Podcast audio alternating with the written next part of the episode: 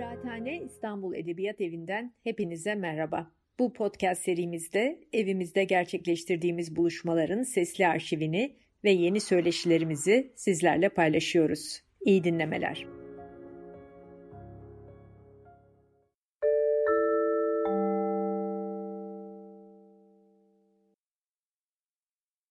Modernizm, modern, modernite bu e, kavramları daha doğrusu terimleri ele alacak konuşma dizisinin ilkini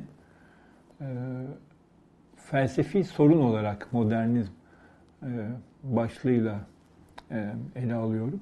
Ama bundan sonraki konuşmalar felsefenin dışında olacak ve önce edebiyatta modernlik Sonra üçüncü konuşmada e, sanatta, görsel sanatlarda modernlik, modernite, modern ve en sonuncusu da konuşmalarımın e, müzikle ilgili olacak. Müzikte modern, modern müzik nedir? Başlığını vermiştim ona. Şimdi bu terimle başlayalım önce. E, modernizmden neyi kastettiğimizi açıklayabilmek gerekiyor. Ne kastedildiğini daha doğrusu. Onunla birlikte modern, modernite bu terimleri şu an ayırmıyorum. Daha sonra belki daha bir e, belirginleşecek e, arası, aralarındaki ayrımlar. Bu terimin e, çok geç, e, büyük bir geçmişi var tabii modern teriminin. O kadar yeni bir terim değil yani. Ondan sonra kavramsal bir bir tarihi var diyebiliriz aslında. Yani o terimin anlamlarının ard arda gelen e, e, sırasının e, yani tarihinin bir e, e, dökümü e, söz konusu olabilir tabi. Burada tabi bu konuyu çok fazla e, etraflıca e, ele alamayacağım. Ama bu e, şimdiden tarihin bu modern e, modernite ya da modernizm terimlerinin tarihinin karmaşık tabi girift olduğunu söyleyebiliriz. Öyle ki aslında bugün belki de e, bu terimlerle ilgili biraz kavram kargaşaları, karıştırmalarda söz konusu olabiliyor. Önce şunu belirtmek lazım. Bir öge e, burada önemli bu terimin tanımında. O öge yeni ögesi. Yeni, yenilik, yeni. Şöyle bir ilk tanım yapabiliriz. Çok genel bir tanım aslında. Modern nedir? Bir tanım olarak.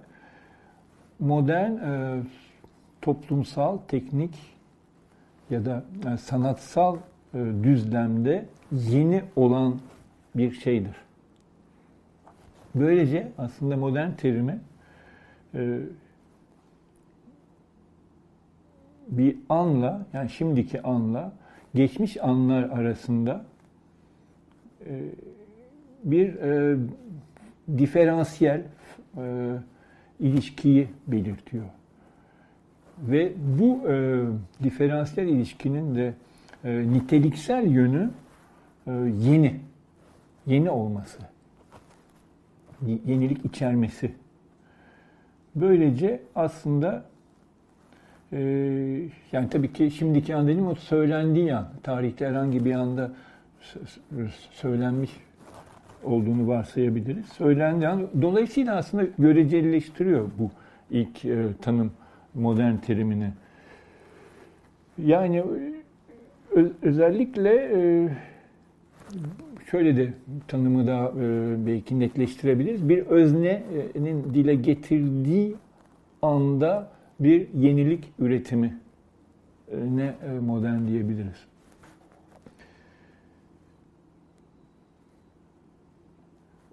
Böylece aslında o zaman yani tarihsel olarak bakıldığında her zaman e, modern tırnak içinde e, bir olgu e, söz konusu olmuştur.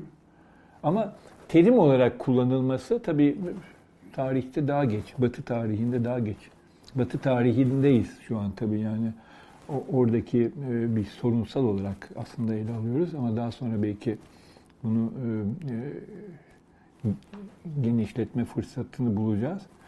Ee, Yani o, ilk defa bu kullanımı aslında 15. yüzyılda oluyor terimin. E, kilise kullanıyor bu terimi.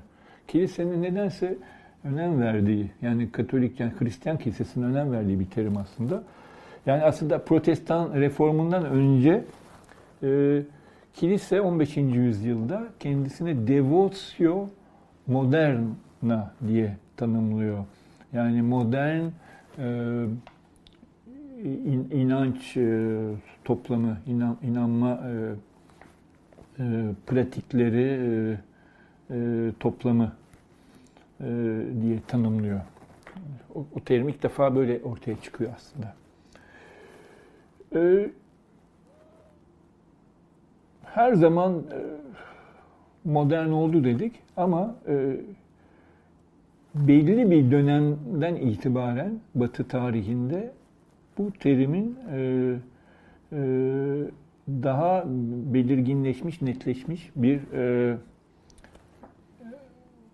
durumunu e, fark edeceğiz. Biz e, olay dizisi burada e, anılmalı.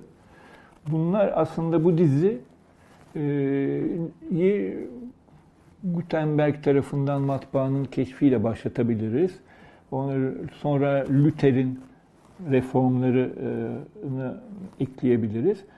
Daha sonra e, Galileo'nun e, keşifleri e, geliyor.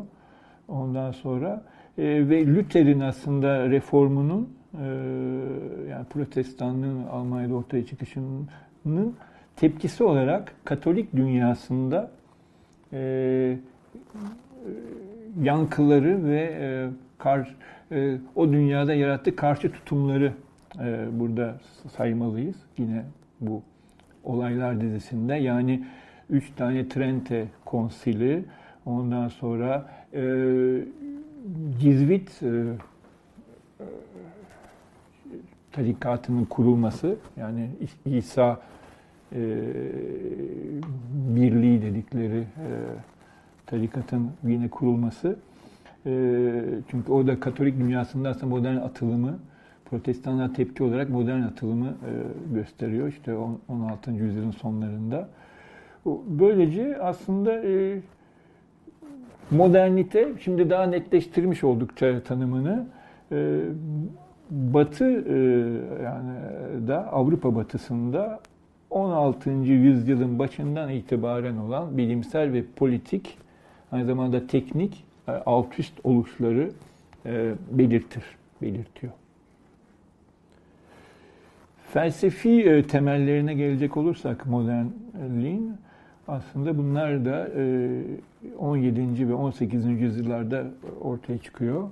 Tabii ki ilk burada büyük dönemeç, felsefedeki modern dönemeç Descartes'in ki. Çünkü Descartes'in egosu modern modern bir bir tanımlama ve belirlenim felsefede. Öyle bir ego ki bu yani Descartes'çi özne bilimsel bilgiyi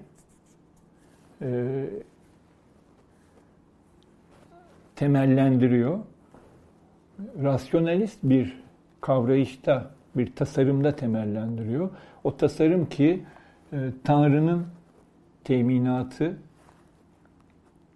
ile e, fenomenolojik öznelliğin hakikatini yani aslında bayağı e, bedenen e, yaşayan, canlı olan özneyi birleştiriyor ve bunlarla birlikte de tabii e, sınırsız bir e, naturalizme e, birleştiriyor. Yani üç tane öge burada aslında var. Descartes'çi modern e, rasyonalist e, tasarımda Tanrı'nın teminatı, öznenin hakikati kısaca ve bir e, naturalizm, doğa, doğacı bir bakış açısı. Bundan sonra Descartes'ten sonra e, Spinoza'nın e, doğayla e, özdeşleştirilen tek cevher, tek cevher olarak tanrısı felsefe düşüncesinin bir deteolojizasyon dediğim yani teolojiden arınması, ilahiyattan arınması yönünde bir adım daha e, buna ekliyor. Bu tabii burada detaylarına giremiyoruz bunların. E, bu sonraki adımları e, bu düşüncenin ilahiyattan arınmasının İngiliz ampirizminde ortaya çıkacak. Yani David şey David Hume'den önce John Locke, David Hume burada iki tane büyük isim. Tabii ki Berkeley'i de anabiliriz. Ama Berkeley biliyorsunuz aynı zamanda ilahiyatçı. O yüzden de onun ampirizmini birazcık burada e, kıyıda tutabiliriz. E, ama yani modernizme katkısı da olmuş bir düşünürdür, büyük bir düşünürdür Berkeley. E, sonraki adımlar ise David Hume'dan sonraki adımlar bildiğimiz aslında adımlar. Kant, Hegel, Hegel'den sonra da e, tabii yani burada Schelling'i de ekleyebiliriz. Schopenhauer ve Nietzsche e, geliyor ve sonra da 20. yüzyılın aslında ateist temelli e, akımlarını burada sayabiliriz. Buna, e, felsefeye daha sonra son bölümümüzde e, aslında e, daha etraflıca değineceğiz. Politik olarak modernlik e, şöyle başlıyor. E, merkezileşmiş monarşik devletin feodal sistemin yerini aldığı e, an ile örtüşüyor, rastlaşıyor. Bu harekete e, fizik ve aslında doğa bilimlerinin gelişmesi ve bunların aslında teknolojiye uygulanması eşlik ediyor. Sanatlarda ise Yine aslında felsefede gördüğümüz tarzda bir e, sekülerizasyon e, hareketi gitgide e, e artı, artarak e, ortaya çıkıyor. E, modelleri bunun 17. yüzyılın başında opera, e, İtalya'da çıkan opera ve e, aslında e, genel olarak da yine İtalya kö kökenli enstrümantal e, müziğin e, gitgide e, önem ağırlık kazanması. Resimde e, birçok şey anılabilir ama mesela e, burada önemli olan manzaranın bağımsız bir e, tür olarak iyice ortaya çıkması özellikle Hollanda'da ve iç sahnelerin yani burjuva yaşamının aslında temsili olan iç e, enteriyör sahneler dedikleri, senden terör dedikleri resim türleri, iç bir yani bir evin içindeki burjuva hayatını temsil eden resimler. Ondan sonra tabii ki ve onlardan da biraz daha önce hatta Caravaggio'nun gerçekçiliği. O da bir çeşit yeni bir hani e, naturalizm e, sayılabilir resimde ve tabii ki onun devamındaki ressamların da burada e, anılması gerekiyor ama bunları hepsini anlamıyoruz şimdi. Sonra zaten değiniriz bunlara. Ondan sonra ama Sadece biçimsel olarak e, bakıldığında e, müzikte e, tonal armoninin e, gelişmesi, müzikte yine e, monodik stilin, yine Monteverdi ile yani operanın büyük kurucularından biri olan Monteverdi'de ve e, ondan biraz önce Cavalieri'de ve başka besteciler de monodik stil denen yani polifonik stile karşı olan Rönesans ve Ortaçağ monodik stilin yani aslında bir tek sesin özellikle vokal olarak öne çıktığı müzik müzik türü belirleyen stilin ortaya çıkması. Ondan sonra da Rubens'te, yine Karaçiler'de, Poussin'de, Bernini'de, Borromini'de yani Roma baroğunun ustalarında 1630 civarında plastik ögelerin barok oluşumu e, anılmalı. Devam edersek tarihte büyük bir e, alt üst oluş, değişim. E, Fransız devrimi, 1789 devrimi e, e, ne yapıyor? Bu devrim Burjuva modern e, devletini kuruyor. O da aslında merkezileşmesi ve e, ulus fikri ve e, anayasal sisteme dayanan demokratik ilkesiyle e, tanımlanabilir. Aynı zamanda tabii buna eş zamanda aşağı yukarı daha öncesinden başlayıp sonra devam eden sanayi devrimi. E, e, sanayi devrimi ise bir e, emek e, bölüşümü, toplumsal emek emeğin bölüşümünü bölünmesini aslında e, dayatıyor. Bu da aslında e, toplum içinde e, ciddi karşıtlıklar e, ciddi karşıtlıklar, kesin karşıtlıklar e, getiriyor. Aynı zamanda tabii bu, bu devinimlerle birlikte e, şehirlerde, büyük şehirlerde yoğunlaşma ve aynı zamanda e, iletişim ve e, taşıma e, araçlarının e, gelişmesi burada birlikte anılmalı. Modernite terimi ise, şimdi o terime gelmiş oluyoruz.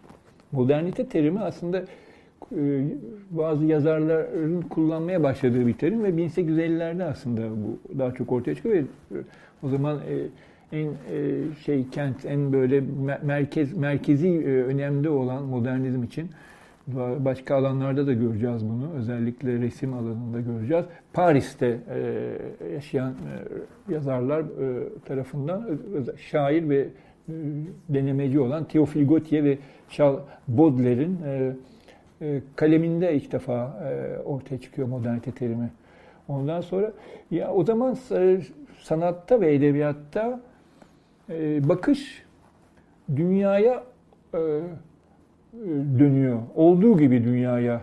Ama öyle bir dünya ki tabii modern dünyanın aslında iyice belirginleştiği bir dünya. Yani çok hızlı, baş döndürücü bir hızla evrilen bir, bir dünyaya dönüyor. O zaman bu, bu dünyada sonsuzca yenilenen görünme e, biçimleri oluşturduğu bir karmaşa söz konusu.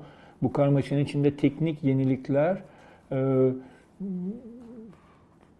sürekli kentsel dönüşümler, değişmeler ve öznel bakımdan da ya böyle bu bunların bireylere dayattığı coşkulu ya da bazen de coşkusuz, depresif ruh halleri söz konusu. Bu dünyaya bakış aslında edebiyatta Flaubert'le ve resimde Courbet'le 1850'ler yine döneminde realizm adını alıyor. Gerçekçilik, realizm adını alıyor. Ama şu, şu nokta çok önemli. Bu daha sonraki bölümlerde değineceğiz. Bu e, bakışın e, aslında daha o dönemden itibaren bir e, çelişkili yönleri var. Bunlar e, şöyle e, bazı bazı sapmalar söz konusu oluyor. Bu sapmalar da aslında yeni idealleştirme biçimleri olarak bu realizme karşı e, karşı geliyorlar. Karşı gelmeye başlıyorlar. Yani örnek verecek olursak Wagner'de mitos'a geri dönüş. Sonra da e, 1870'lerden itibaren aşağı yukarı e, bütün e, böyle e, edebi ve e, sanatsal, resimsel sembolizm e, bunlar aslında bu, bu sapma dediğim yani modernitenin olumlamasına karşı gelen aslında tepkiler. Yani bir çeşit kaçışlar aslında. Yani bu gidişatı e, olumlu görmeyen e, tutumlar, çizgiler diyebiliriz. Bu anlamda e, o zaman yani şu ortaya çıkıyor bir tarihsel dönemin tanımı olarak modernite e, yalnızca e, realizm ya da sonradan naturalizm değil ama e, yani edebiyatta ve sanatlarda ve düşüncede de bilimsel kökenli düşüncede de pozitivizm değil. Yani toplumun bir progresist yani ilerlemeci bir düzenine inanç değil. Tam tersine bu terimin tam aslında yaratıldığı andan itibaren demin dediğim gibi e, varoluşun modern e, belirlenimine dayanmak, direnmek isteğini de ortaya koyuyor. Böylece yani işte modernite tanımına şunu da alabiliriz. Aslında moderne direnen, modernden kaçan, moderne yatsıyan. Böylece bu e, kurucu terminolojik andan itibaren bütün e, tarihsel modernlik bu iki e, çelişkili e, yönü aslında taşıyacaktır. Yani hem bir yandan teknik, bilimsel, kentsel, iletişimsel e, ve taşımalar, e, şeyler, e, ulaşım e, düzleminde durmadan hiç durmadan yeniye giden, hiç görülmemiş, bilinmemiş olana doğru böyle öne doğru giden bir atılımı gösteriyor. Hem de aynı zamanda bu modern gerçeğe göre bir kaçışı yani bu birinci e, yöne bir tepkiyi e, içereni de gösteriyor ama bu tepki tepkisellikte de aynı zamanda biçimsel yenilikler e, söz konusu oluyor. Wagner belki modern müziğin büyük e, yaratıcısı ama bu tepkisellik içinde. Yani burada işte terimdeki o karmaşıklık bir Wagner figüründe çok güzel ortaya çıkıyor. E, sembolizmde bu söz konusu e, edebiyatta. E, Mallarmé'de daha sonra Almanya'da Stefan George mesela alınabilir. Hatta 20. yüzyıla gelirsek, 20. yüzyıla başlarında Dada, Sürrealizm de böyle bir tepkiselliği ama çok modern biçimlerle içeriyor. Onu da söylemek lazım. Resme daha yine başlara yani bu modern resmin başlarına bakarsak Kurbe'nin manzaralarında ki modern resmin babalarından biridir. Hala bir romantik bir ilham olduğunu görebiliriz. Ondan sonra empresyonizmin burada e, konumu çok şey yine ikircikli e, denilebilir. Denilebilecek bir e, bir durum. Çünkü o da orada e, öznelleşmiş yani bilimin doğası değil, öznelleşmiş doğanın bir keşfi ve yeniden icadı söz konusu olacak. Ondan sonra yani aslında e, öznel duyumsamaya bağlı bir doğa söz konusu olacak. E, yani öznelleşmeye doğru bir, bir burada bir bakış bir gidiş var. Ondan sonra kübizmde e, hem nesnelin hem öznelin aslında bir dekonstrüksiyonu, bir yapı bozumu söz konusu olacak. O Kandinsky'de e, ruh, ruhani dediği, e, spiritüel dediğinin burada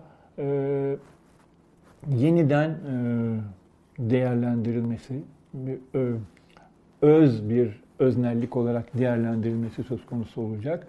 Ondan sonra e, Wagner'in mit, mit, mit tostçuluğunu andık ama aynı zamanda Debussy'nin daha sonraki bestecinin sembolizm ve empresyonizm karışımını burada e, ele alırız. Hatta Stravinsky'nin böyle incelikli bir vahşiliğin e, e, yani ilkelliğin bir arayışını özellikle ilk döneminde Bahar Ayni'nde ve o dönem eserlerinde görebiliriz. Bütün bu çelişkili şeyleri belirtmek için yani bu örnekler tabii sanatta daha çok karşımıza çıkıyor. Bunlara değineceğiz. Şimdi sanatı tekrar terk edip daha e, toplumsala e, gelecek olursak ve sonra da felsefeye doğru e, yönelecek olursak şöyle bir toparlama yapabiliriz aslında. Yani genel bir o zaman modernite tanımıyla devam edebiliriz. Burada o zaman 19. yüzyılın ortalarında kendinin bilincine erişmiş bir andır Batı tarihinde diyebiliriz modernite. Ve o zaman o bu terim e, bir uygarlık e, sürecinin o anki e, anını e, tanımlamaktadır. Ve tam bu tanımlama anından itibaren süreç gitgide hızlanacak ve gitgide böyle baş döndürücü, e, şaşırtıcı e, e, oranlara, ölçülere gelecek. Ondan sonra ve sonuçta şu an içinde bulunduğumuz ana varacak. Yani modernliği tartıştığımız ana varacak. Böylece modernlik beş bölümde aslında ele alınabilir kısaca toparlarsak yani.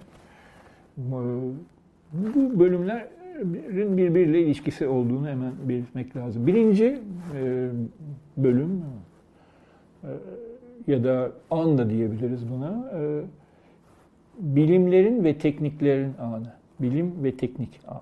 İkinci an ekonomik üretimin ve değişimin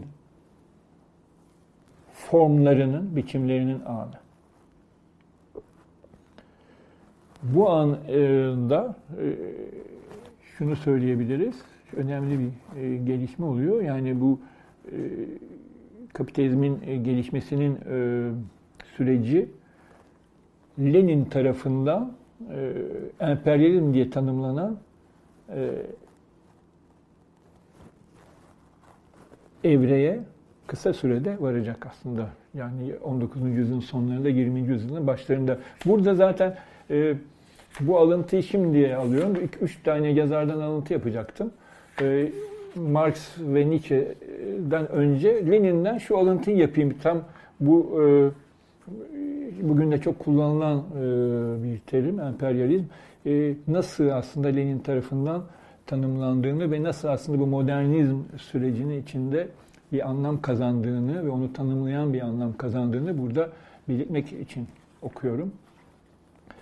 Bu 1917 e, Nisan-Mayıs'ta yazılmış parti programının yani devrimden birkaç ay önce parti programının revizyonu için yazılmış metinlerde yer alıyor. Alıntı yapıyorum. Dünya kapitalizmi bugün yaklaşık 20. yüzyılın başından itibaren emperyalist evreye gelmiştir. Emperyalizm ya da finans kapitalin çağı, kapitalist ekonominin gelişmesinin bu yüksek düzeyidir tekelci ortaklaşmaların, patron sendikaları, karteller, tröstler kesin bir önem elde ettiği, uç bir yoğunlaşma derecesine erişmiş banka kapitalinin sanayi kapitaliyle kaynaştığı, kapitalin yabancı ülkelere ihracının çok büyük oranlara sahip olduğu, dünyanın şimdiden topraksal olarak en zengin ülkeler arasında bölünmüş olduğu ve dünyanın uluslararası tröstler arasında bölüşümünün başladığı e, anı e, burada Lenin belirtiyor. Evet, bu parantezi kapıyorum burada. Ne demiştik? Birinci an bilimler ve tekniklerin anı. İkinci an e, ekonomik üretimin ve değiş tokuşun ya da değişimin an, e, biçimlerinin anı. Üçüncü an politik ve sosyal e, kurumların ve e, çatışmaların, kavgaların anı. Dördüncü an felsefi, tarihsel, hukuki, sosyal ve psikolojik e, düşüncenin anı. Beşinci an sonunda formel an dediğim an yani biçimsel an özellikle e, edebiyatta ve sanatta bu, bu yani beş an e, olmuş oluyor.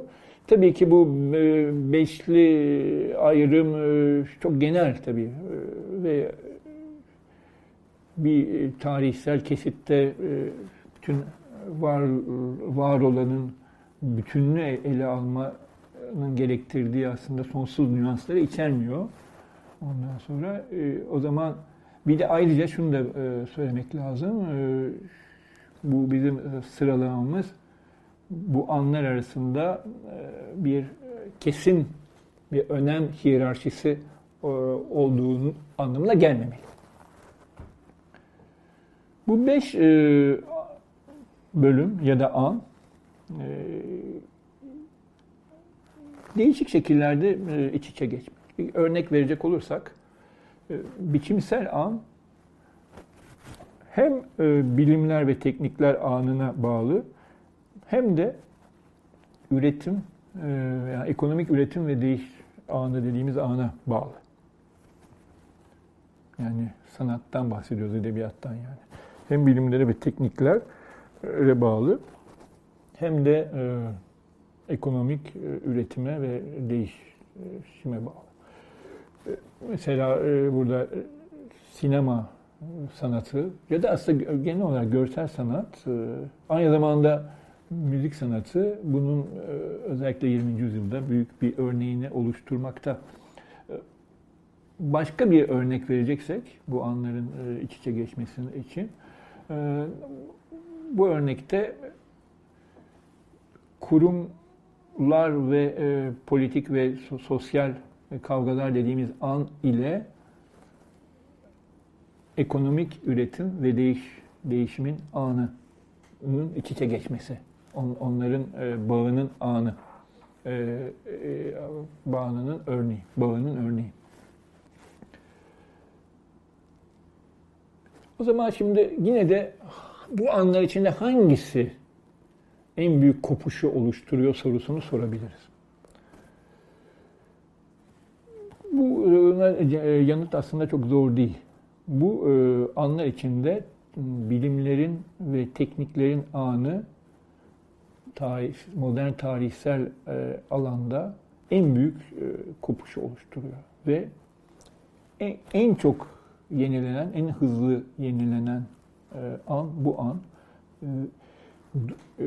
Sürekli olarak bilinenin ve tanınanın e, sınırlarını genişletmekte. Böylece şu an da geçerli olan e, gitgide de hızlanma ögesi çok önemli burada. E, üstünde duramayacağız.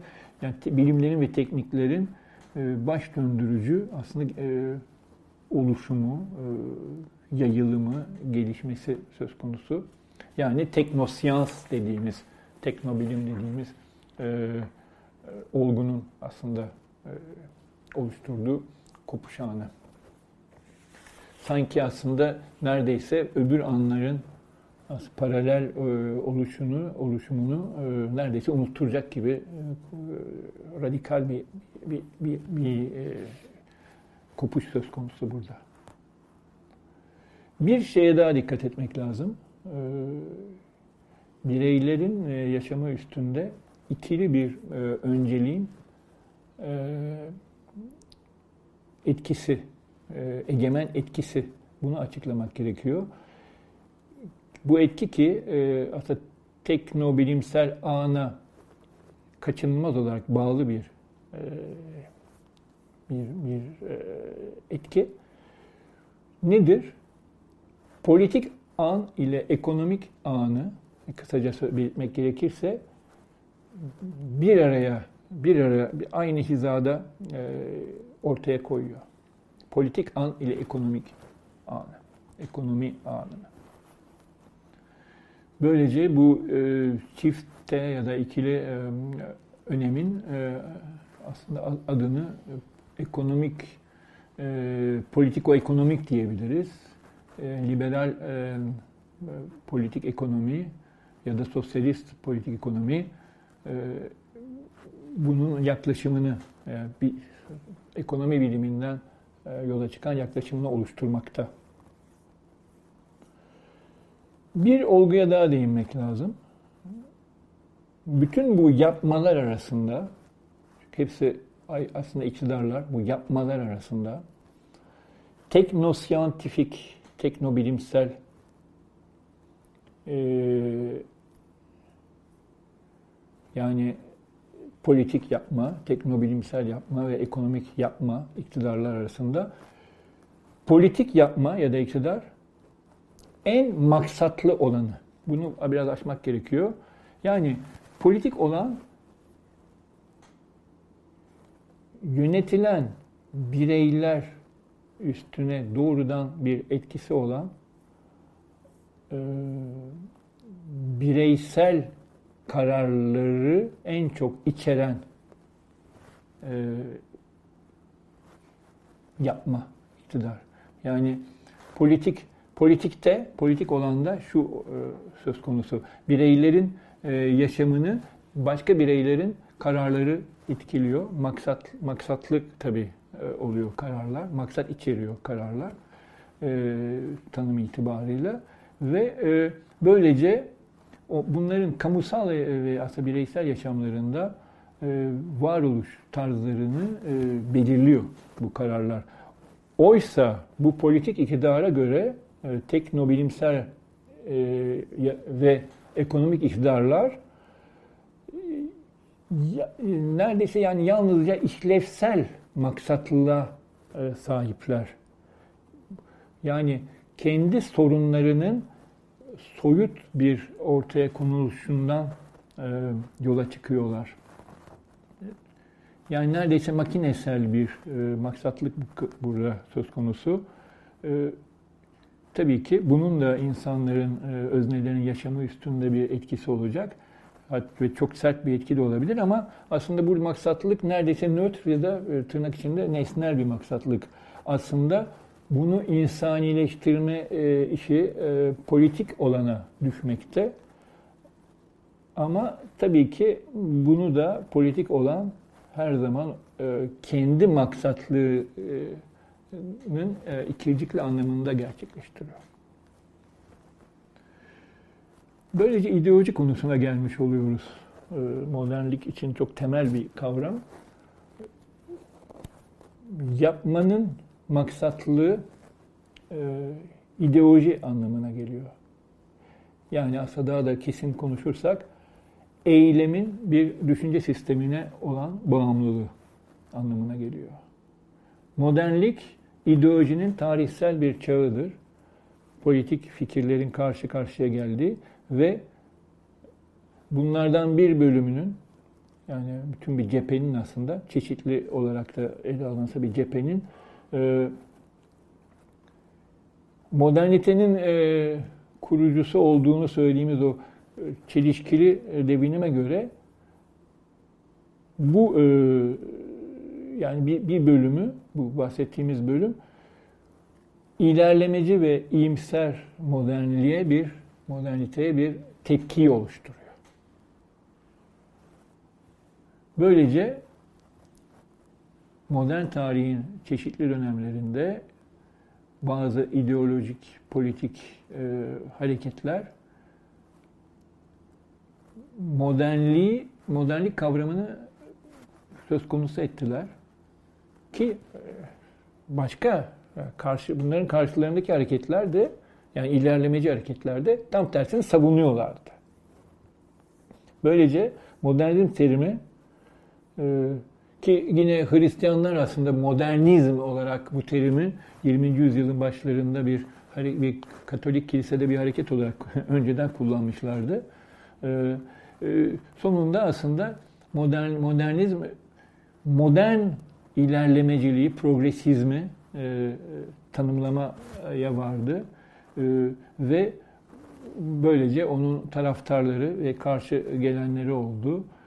Sonuçta da bu e, bir ideolojik politik bir tartışmanın e, teması oldu.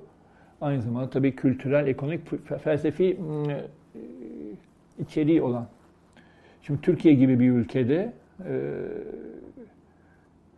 bildiğimiz gibi yani e, özellikle özellikle bugün e, ideolojik politik e, kriz döneminde modernizme e, ya karşısınız ya modernizm içinsiniz gibi bir e, bir karşıtlık e, belirmiş durumda.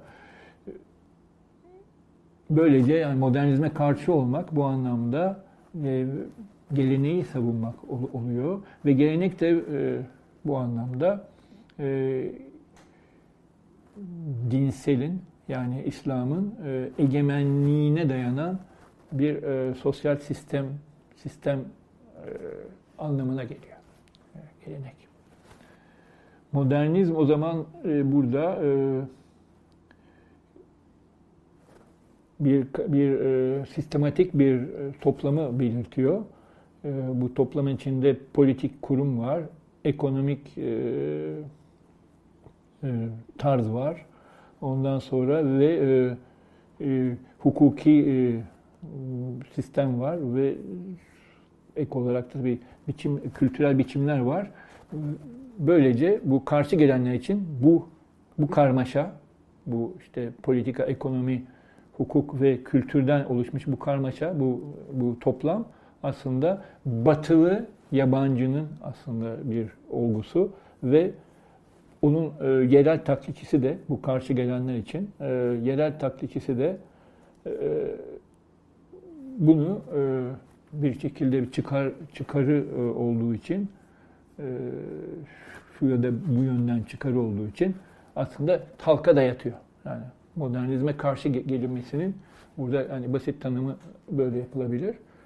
E, böylece bu bağlamda aslında modernlik özel olarak savunucuları ve o karşı çıkanlar için Türkiye'de laiklik an, anlamın, anlamına geliyor. Yani daha özetlersek yani. Evet, çok fazla bu Türkiye üstünde e, durmadan e, çünkü bu sefer hani tam felsefi konudan biraz çıkmış olacağız. Fel, felsefeyi de bitireceğim son bölümde ve biraz tabii üstünde dur, durarak. Demin değindik aslında felsefedeki modernliğe. E, ilk başta sunarken yani Descartes'i andık.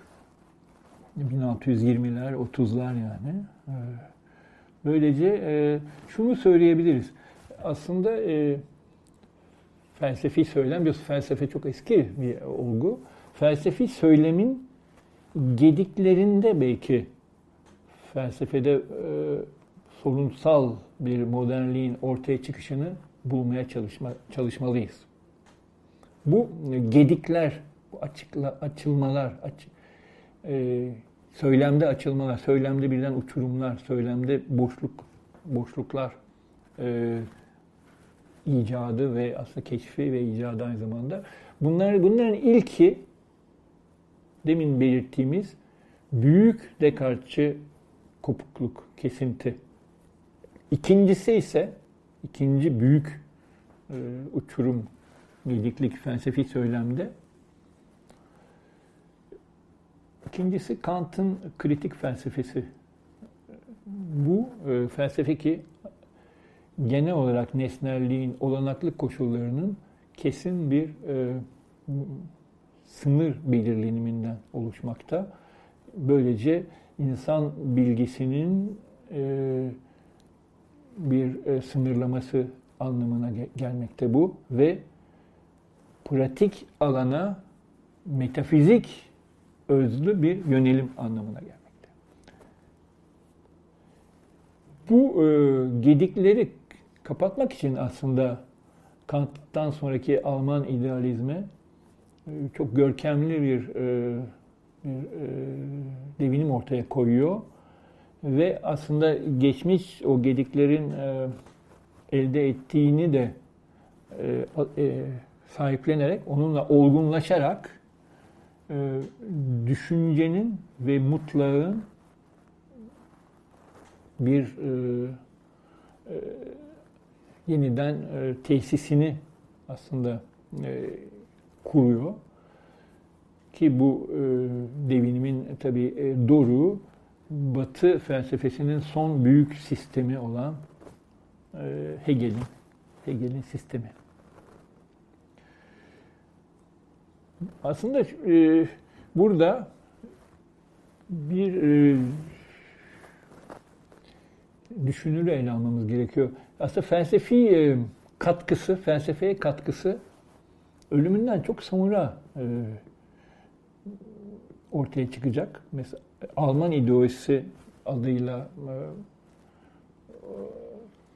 yazdığı kitap Marx'ın bütünlüğü olarak bütün olarak ancak 1930'larda yayınlanıyor. Çok geç yayınlanacak yani. O zamana kadar sadece onun küçük bir bölümü Feuerbach'ın Feuerbach üzerine tezler olan bölümü bilinmekte. Ve Marx'ın e, felsefeye katkısı e, tabii ki sadece bu kitapla e, sınırlanmıyor. Daha önce yazdığı işte 44 e, el yazmaları alınabilir. Daha birçok metni alınabilir. Yani kapitale kadar olan metinlerin içinde ya da işte kapitalden önceki o ekonomi çalışmaları dönemine kadar olan metinlerin içinde tabii çok felsefe, e, felsefi içerik var.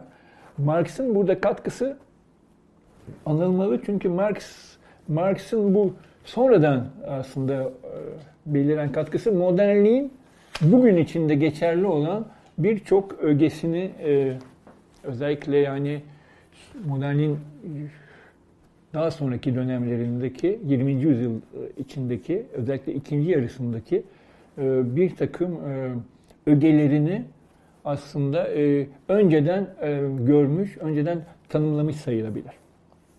Burada Alman ideolojisinden birkaç alıntı alacağım. Şunu göstermek istiyorum. Marx'ın atılımı felsefede, modern felsefede Alman idealizmine ve Hegel'e karşıt bir, bir tutum olarak e, aynı zamanda bir çeşit modernizmin kendi içinde bükülmesinin başlangıç anını da gösteriyor. Yani felsefi modernizmin, yani Descartes'le başlattığımız modernizmin. Yani e, yani 1600'lerde 1600'lerden 1800'lere kadar gelen o ilk atılımın bir e, aslında reddi, bir inkarı, bir bükülmesi ki bence bu da e, çok e, temel bir e, bir bulgu olarak, bir e, kaptama olarak ele alınmalı. Bunu Nietzsche'de de göreceğiz zaten. Yani bu kendi içinde bükülmesi, kendi kendini kendi kendini e, reddi gibi modernliğin burada söz konusu. E, e, yani modernliğin temellerinin yeniden aslında tanımlanması gibi bir durum söz konusu. Burada göreceğiz şimdi ne demek istediğimi.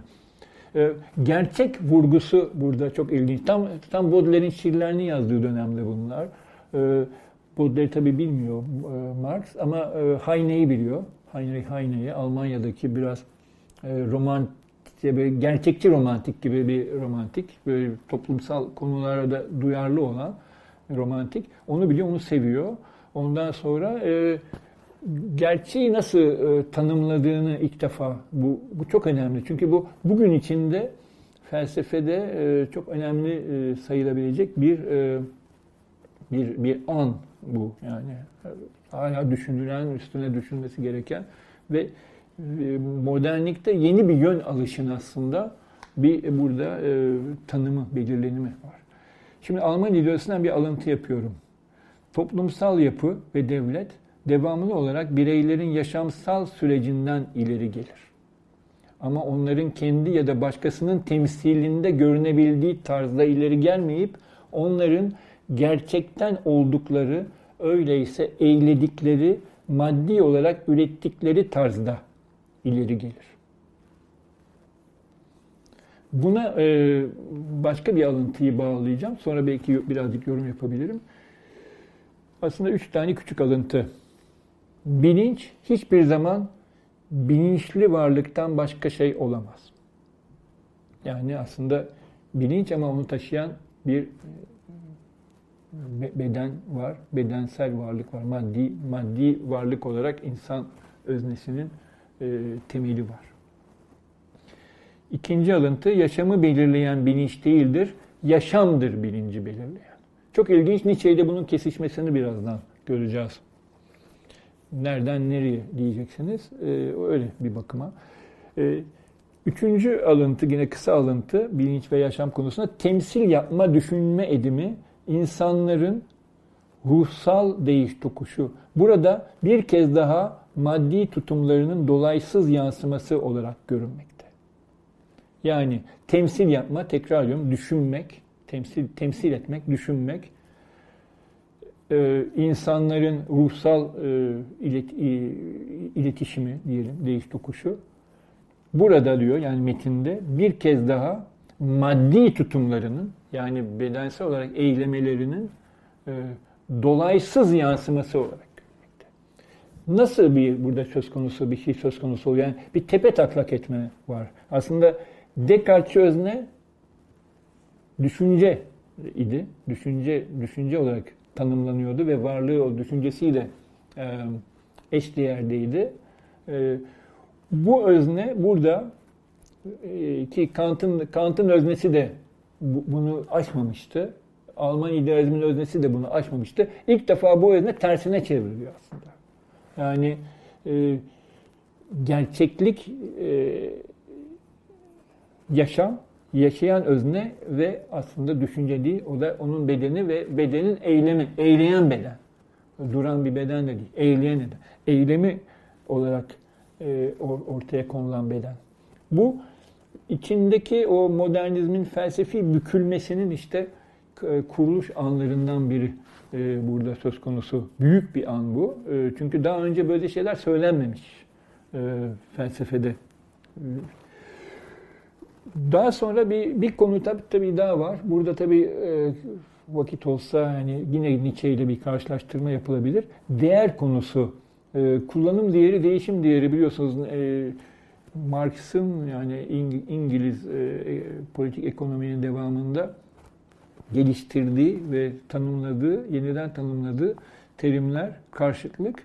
E, Marx kapitalde bu sefer şunu diyor. Bir şey bir değer olmadan bir kullanım değeri olabilir.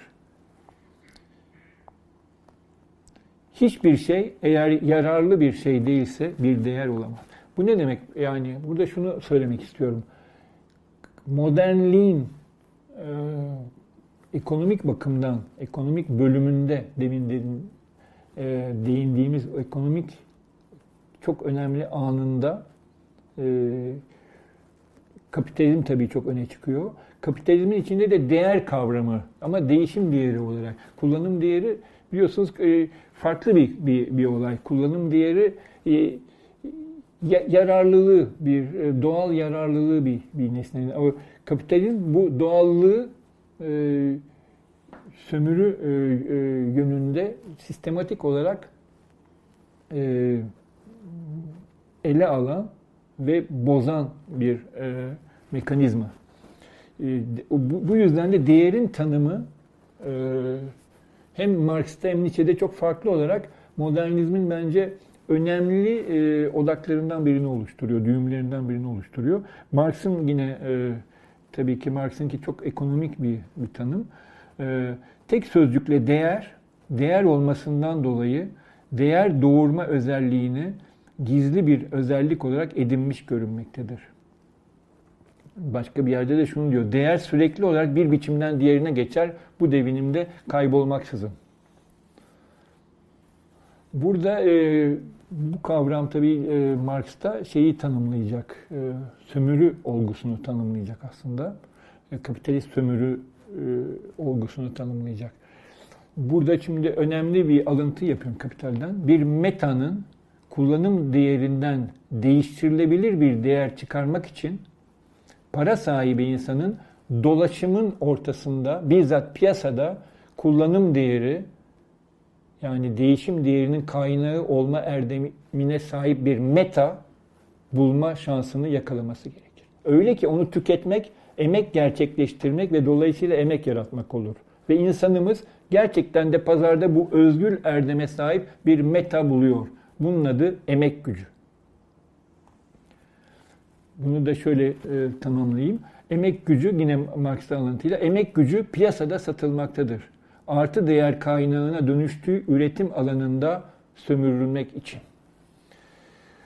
Bu ne kadar, niye önemli Marx'ın şeysi, e, Marx'ın kesintisi? E, felsefede, tabii politik ekonomide, e, siyasette e, ama bu, en başta felsefede demek gerekiyor. Dediğim gibi bu e, birincisi o Descartes, Descartes'çi özneyi ve bütün idealizme kadar süre gelmiş modern özneyi e, büküyor. Aslında tersine çeviriyor. Tepe taklak ediyor. Tepe taklak ederken yok etmiyor. Ama tepe taklak ediyor. Bu tepe taklak edişte de aynı zamanda e, eyleyen özne kavramını öne çıkarıyor. Eyleyen, eyleyen özne. E, e, yani e, düşünen değil, eyleyen temel oluyor burada. Ve böylece emek kavramını ilk defa çok net bir şekilde e, bir e, sömürü olgusunun e, temelinde, kapitalist sömürü olgusunun temelinde e, ortaya koyuyor ki bu sömürü olgusu aslında bütün bu e, modernlik sürecinin e, zenginlik e, yani kapitalin gelişmesi, büyümesi kaynağı olarak temelinde çok çok büyük maddi bir önem taşıyor. Bu yüzden de bunun tanımının ilk defa yapılması Marx tarafından çok çok önemli modernliğin anlaşılması açısından.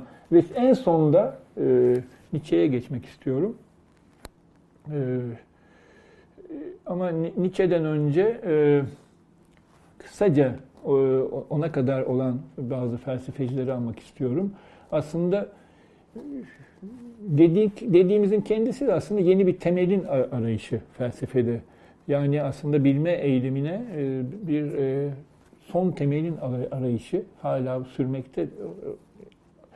Yani o zaman da var olanın özünün hakikati üst, üstüne bir şey, bir bir, bir, bir temel burada e, söz konusu. Bu, burada e,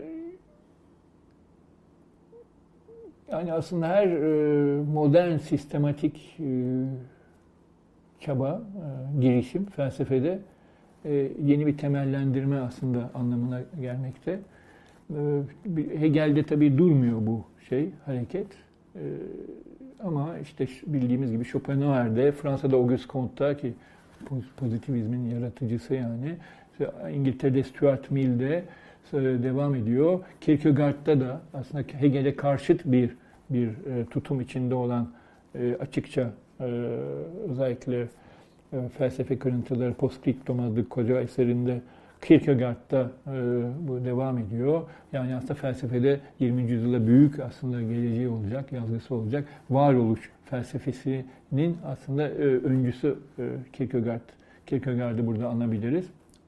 Ama sonunda Nietzsche'ye geliyor ki Nietzsche ilk defa nasıl edebiyatta Baudelaire ve Gautier ise ama özellikle Baudelaire ise ilk defa felsefede modernitenin anlamını derin olarak yani felsefi olarak aslında sorgulayan kişiliktir.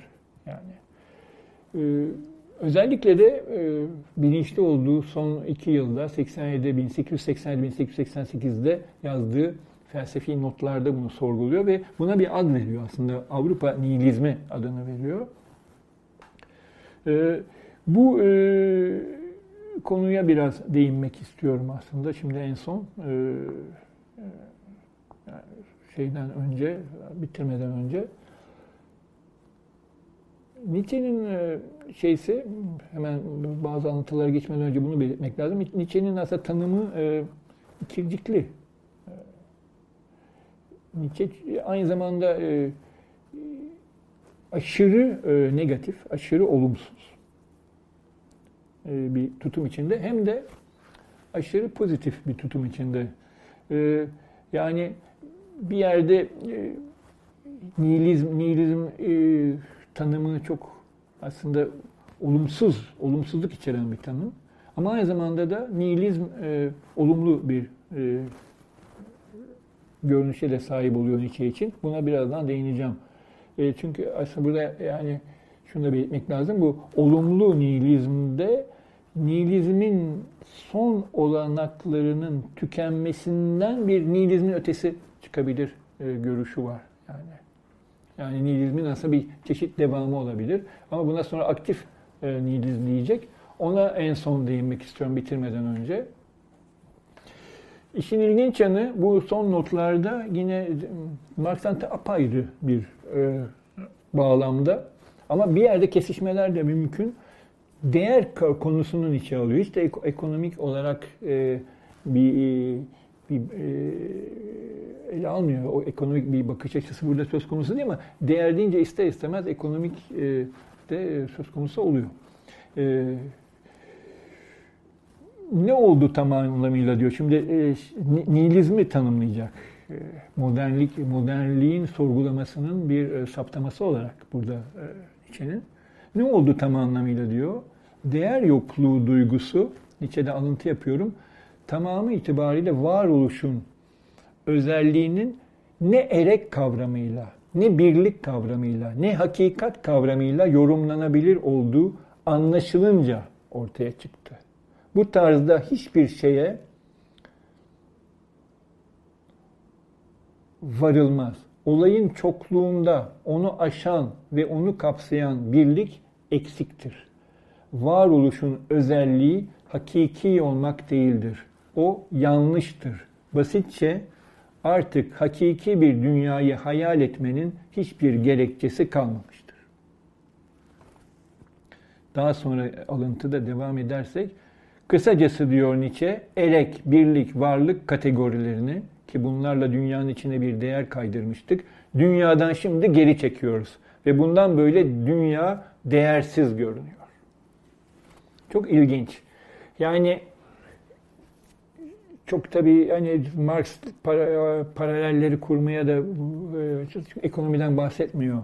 E, gerek yok ama burada e, bu değer eleştirisi Nietzsche'nin e, aslında bütün felsefe tarihinin, kendine kadar gelmiş felsefe tarihinin bir radikal bir yıkımı, bir e, reddi aslında. Aslında Marx'ta da bu red vardı. E, demin gördük. Bir tersine çevirme vardı yani. Düşünce değil, beden ve eyleyen beden. Pasif bir beden değil, eyleyen beden. Yani toplum içinde tarihselliği olan beden anlamına da geliyor e, Marx'ta. Ve aslında ekonomi araştırmasına Marx'ın geçişi bu felsefi saptamasından sonra netleşiyor. Çünkü bu e, madem tarihsel bir beden var temelde, varlığın özünde gerçeklik olarak, e, düşünce değil, insanların düşünceleri, ideolojileri falan değil, madem temsilleri değil, madem bedensel eylemeleri söz konusu ve bu çağda yaşıyoruz. Bu beden bu çağda bu şekilde e,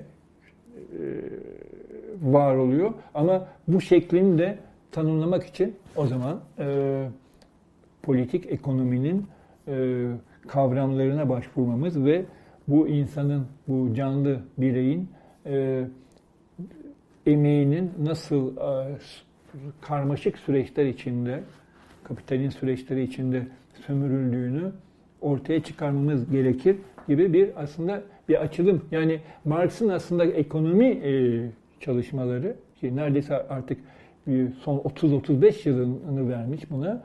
E, bu felsefi sorudan aslında e, somut bireyi buluyor çünkü felsefesi. Onun ilk, ilk defa belki felsefe tarih somut bireyi buluyor. Somut birey ama e, çalışan toplum içinde e, üreten bir birey ve e, bedenini aslında kullanan birey bedeninin aslında e, sö, e, sömürüldüğünü e, fark ettiği, ayrımsadığı ve bunu tanımlamaya çalıştığı birey aslında. E, burada da Nietzsche'de e, apayrı bir bakış açısından Marx'ın aslında ideoloji eleştirisine çok aslında yakın bir eleştiri e, ortaya koyuyor. Aşağı yukarı e, Marx'tan 40-50 yıl sonra hiç Marx'ı bilmeden, zaten o Marx'ın yazılarını kimse bilmiyor yani. Belki Engels bir tek okumuş yani o dönem. Çünkü biraz o da çalışmalarına katılmış o dönemde Alman ideolojisi döneminde. E, bu radikal e, yani bilincin, düşüncenin radikal eleştirisi Nietzsche'de de burada çok belirgin bir şekilde modernliğin o ikinci e, bugün bugün hala yaşayan dönemini e, tanımlayan aslında e, yönünü ortaya koyuyor. E, nihilizmi tam olarak nasıl etkin nihilizm, aktif nihilizm, pasif nihilizm olarak ayırdığına değinen başka bir parçasının içeriğini okumak istiyorum. Ruhun gücünün işareti olarak nihilizm, etkin nihilizm olarak. O bir güç işareti olabilir, ruhun gücü. Şimdiye kadar saptanmış amaçların, yani kanılar, inanç konuları artık onun ölçüsünde olmadığı tarzda büyümüştür, büyüyebilmiştir. Yani ruhun gücü şimdiye kadar saptanmış amaçların artık onun ölçüsünde olmadığı tarzda büyüyebilmiştir. Bunun tersinde ruhun gücünün çöküşü ve gerileyişi olarak nihilizm, edilgin nihilizm. Bir güçsüzlük işareti olarak ruhun gücü yorulmuştur artık, tükenmiş olabilir Öyle ki şimdiye kadar öne çıkan amaçlar ve değerler bundan böyle uygunsuzdur ve artık inanç bulunmamaktadır. Bu e, edilgin etkin nihilizm ayrımı Nietzsche'de çok temel. Nietzsche çünkü nihilizme karşı, e, çünkü e, nihilizm yaşamın aslında söz konusu edilmesi, yaşama direnen güçlerin öne çıkması olarak tanımlanıyor. Bu zaten Zerdüş bunu şiirsel ve edebi dille anlatmıştı. Edilgin, edilgin nihilizm bu. Ama etkin bir nihilizmi tanımlıyor artık bu son notlarında Nietzsche. Yani e, nihilizmin bir dönüşümünü, e, olanaklı bir olumlu dönüşümünü aslında söz konusu ediyor. Güç işareti olabilir. Yani e, tam tersi burada ruhun gücünü gösterecek diyor, gösteriyor diyor bu etkin nihilizm. Yani bütün şimdiye kadar e, saptanmış amaçlar artık e, ruhun gücünün e, şeyinde değil, ölçüsünde değil.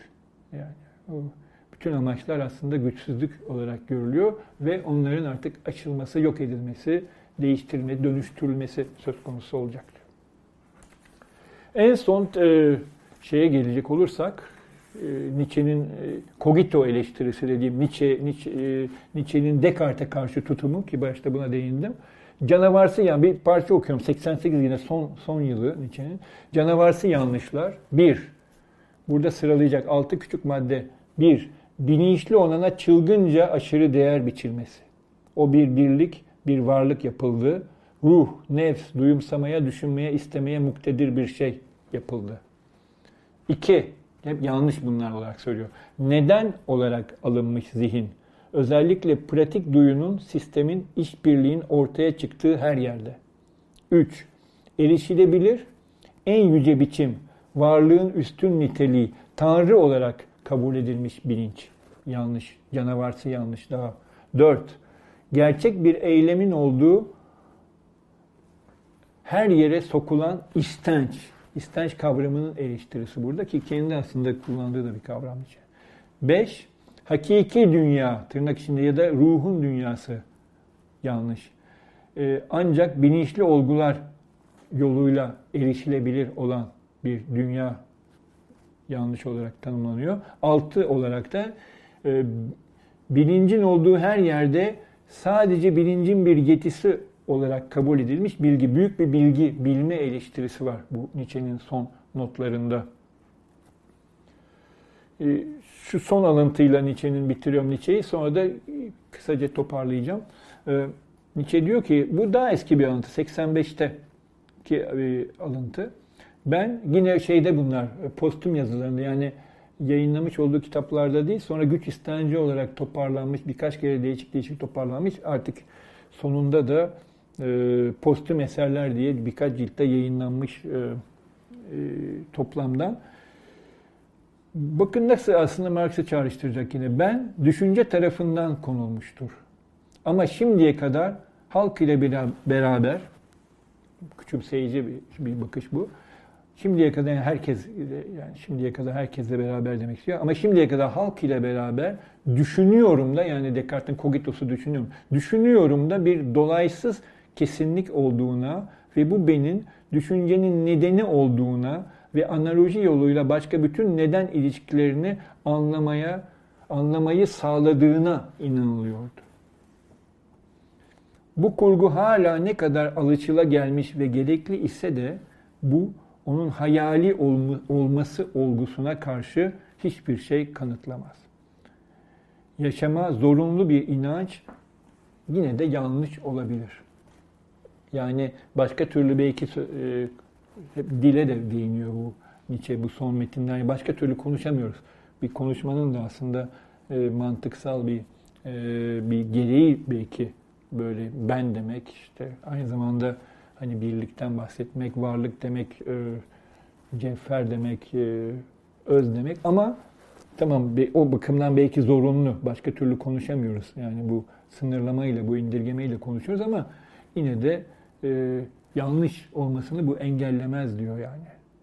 Yani düşünüyorum e, da Kogito'da kesinlik e, yok aslında. Ki kesinliğin e, koşuluydu Descartes'ta ve e, bu benim düşüncenin nedeni olduğu e, yani düşüncemin nedeni benim e, fikrinin yanlış olduğunu e, söylüyor. Düşünce benim e, nedenim diyecek Nietzsche. Daha sonra yani yine aynı parçalarda yani ben ben düşünmüyorum, düşünce beni var kılıyor. Düşünce benim olmayan bir düşünce tabii. Ben ikincil. Yani. Evet, bu e, Marx'la birlikte Nietzsche'yi burada almanın şöyle bir yararı var. Çünkü modern modernin gelişmesinde, 20. yüzyıldaki gelişmesinde özellikle 1950'den sonra e, Fransız düşüncesinde örneğin Foucault'da, Deleuze'de, başka düşünürlerde e, bu tutum ama fenomenolojinin de 20. E, yüzyıldaki ikinci yarısındaki gelişmelerinde Merleau-Ponty'de, Michel Henry'de, Levinas'ta bu tutum e, bu modernizmin ikinci tarihsel felsefi olarak ikinci bükülmesi dediğim olay yani Descartes-Josel'in ters yüz edilmesi ikinci adımı modernizmin düşüncede çok etkin olacak, çok çok belirgin olacak ve bugün içinde bu hala geçerli e, aslında. E, evet, e, bunun dışında tabii 20. yüzyıl düşüncesinin Marx nasıl ekonomiyle ilgilenmişse, Nietzsche nasıl edebiyatla, sanatla çok iç içe olduysa, hatta bilimlere baktıysa, felsefi olmayan söylemlere açılması da aslında modernizmin bu yeni işte 20. yüzyıldaki döneminin bir özelliği olabilir. Özellikle kesim bilimlere, dil bilime, psikanalize, e, felsefenin açılması da e, aslında modern olayın bir e, olgusu, bir adımı sayılabilir. Evet, şimdilik bu kadar. E, gelecek sefer e, edebiyat ve şiirden